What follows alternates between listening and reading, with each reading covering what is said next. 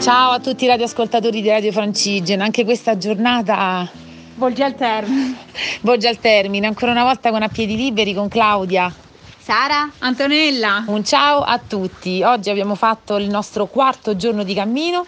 Siamo partiti questa mattina da Villa, siamo tornati ai vecchi orari di sveglia. A che ora ci siamo svegliate? Alle, io alle 5 e mezza. 10. Ah, perfetto, sveglie diverse, ma comunque partenza uguale perché ci siamo mosse dalle sei e mezza. Quindi sei e mezza partenza da Villa e per arrivare a Castro. È stata una tappa molto molto impegnativa che adesso vi raccontiamo sempre con le voci di Sara e di Antonella. Iniziamo con Sara. Sara, dacci qualche, qualche Allora. suggestione di questa tappa. Allora, questa tappa è veramente bella, è una tappa paesaggistica, eh, direi, la definirei. Siamo partiti questa mattina da Villa Santo Stefano, abbiamo subito preso un sentiero di montagna, eh, la prima parte diciamo un po' di salita ma eh, molto piacevole. Abbiamo percorso tutto questo sentiero a tornanti eh, fino su a Campolupino dove c'è un paesaggio davvero spettacolare su tutta la valle della Maseno. Abbiamo camminato eh, nella macchia mediterranea, eh, proprio a ridosso della stramma, della ginestra, che sono del- una vegetazione molto tipica eh, di questi luoghi. E abbiamo proprio attraversato i lepini veri e propri e, e poi ci siamo diretti appunto verso Castro e che vi racconterà Antonella.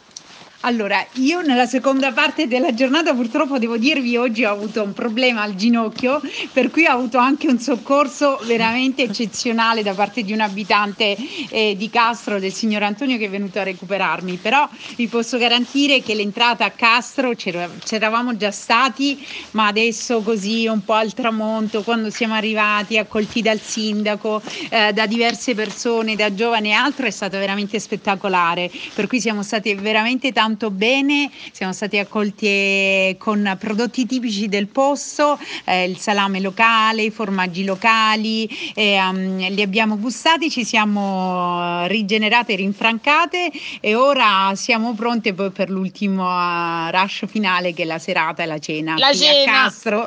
Volevo solo ricordare che nell'ultimo tratto Antonella non c'era e volevo ricordare che c'è un bellissimo, una bellissima salita al- a Castro dei Volsci e in cui ci sono questa strada medievale con dei gradoni medievali meravigliosa. Quindi proprio l'arrivo al paese è davvero splendido perché non è una strada di asfalto ma è appunto una strada medievale, eh, diciamo abbastanza riparata, comunque non nel bosco ma quasi e quindi insomma veramente bello. Comunque è bello quando durante il cammino ci sono anche gli inconvenienti del cammino. Il ginocchio di Antonella mi ha salvato perché io mi sono un pochino associata, cioè è venuto il salvatore di Antonella e io avevo un pochino, devo- lo, lo- lo ammetto, ero un pochino stanca e ho detto salgo anche io in macchina, quindi l'ultimo trattino ce lo siamo fatto in, in macchina e siamo arrivati un pochino prima. Allora a questo punto eh, chiudiamo questa- questo racconto con... eh, con che cosa? Che state facendo? Con un grande saluto, ci stiamo preparando per andarci a fare una doccia e un bel massaggio ai polpacci. Va bene, considerate che ci ha ospitato, qui siamo fuori dalla porta e ci ha ospitato una signora abitante di Castro. Sì, è vero, è stata così gentile da offrirci la sua casa visto che lei non abita qui, ma viene solo per, eh, diciamo, la villeggiatura. Va benissimo, cammino della Regina Camilla, la- il tratto fino a Castro lo possiamo? Validare! Perfetto, test è andato Timbrato! bene? Timbrato? Assolutamente sì, splendida tappa. Ci sentiamo domani per la partenza da Castro a?